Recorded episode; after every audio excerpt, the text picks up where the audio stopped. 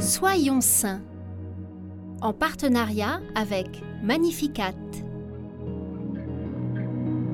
En ce 25 janvier, nous souhaitons une très belle et sainte fête aux Juventins, aux Ananies et aux Maximains.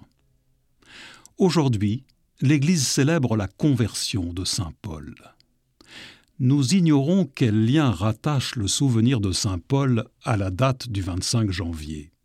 Mais sa fête, qui est le pendant de celle de la chair de Saint Pierre fêtée le 22 février, est la bienvenue en une période de l'année où se prolonge le rayonnement de l'épiphanie.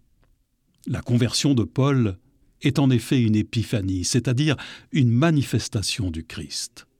Cet épisode nous est décrit par l'évangéliste Saint Luc et nous pouvons le trouver dans les actes des apôtres. Nous y lisons que Saul, qui pense que son devoir est de combattre Jésus de Nazareth, qui fait jeter des chrétiens en prison, qui en torture, qui approuve leur mise à mort, vit une conversion fulgurante. Sur le chemin de Damas, une lumière, plus brillante que le soleil, les aveugle, lui et ses compagnons, et les jette tous à terre. Mais il est le seul à entendre une voix qui se présente à lui comme le Christ et qui lui dit Saül, Saül, pourquoi me persécutes-tu?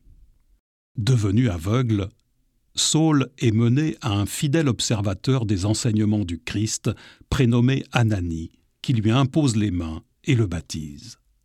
C'est alors que les écailles qui recouvraient ses yeux tombent, lui faisant retrouver la vue. Saul, devenu Paul, part évangéliser et devient un grand apôtre du Christ.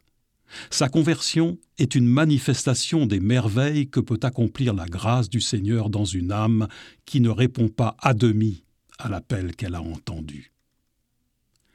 Seigneur Dieu, tu as instruit le monde entier par la prédication du bienheureux apôtre Paul.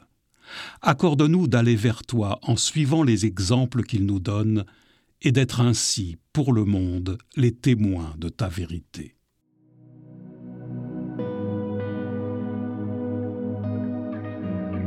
Seigneur, à la suite de Saint Paul, fais tomber les écailles de nos cœurs, purifie nos regards et donne-nous la grâce de comprendre que nous avons nous aussi à vivre des conversions chaque jour.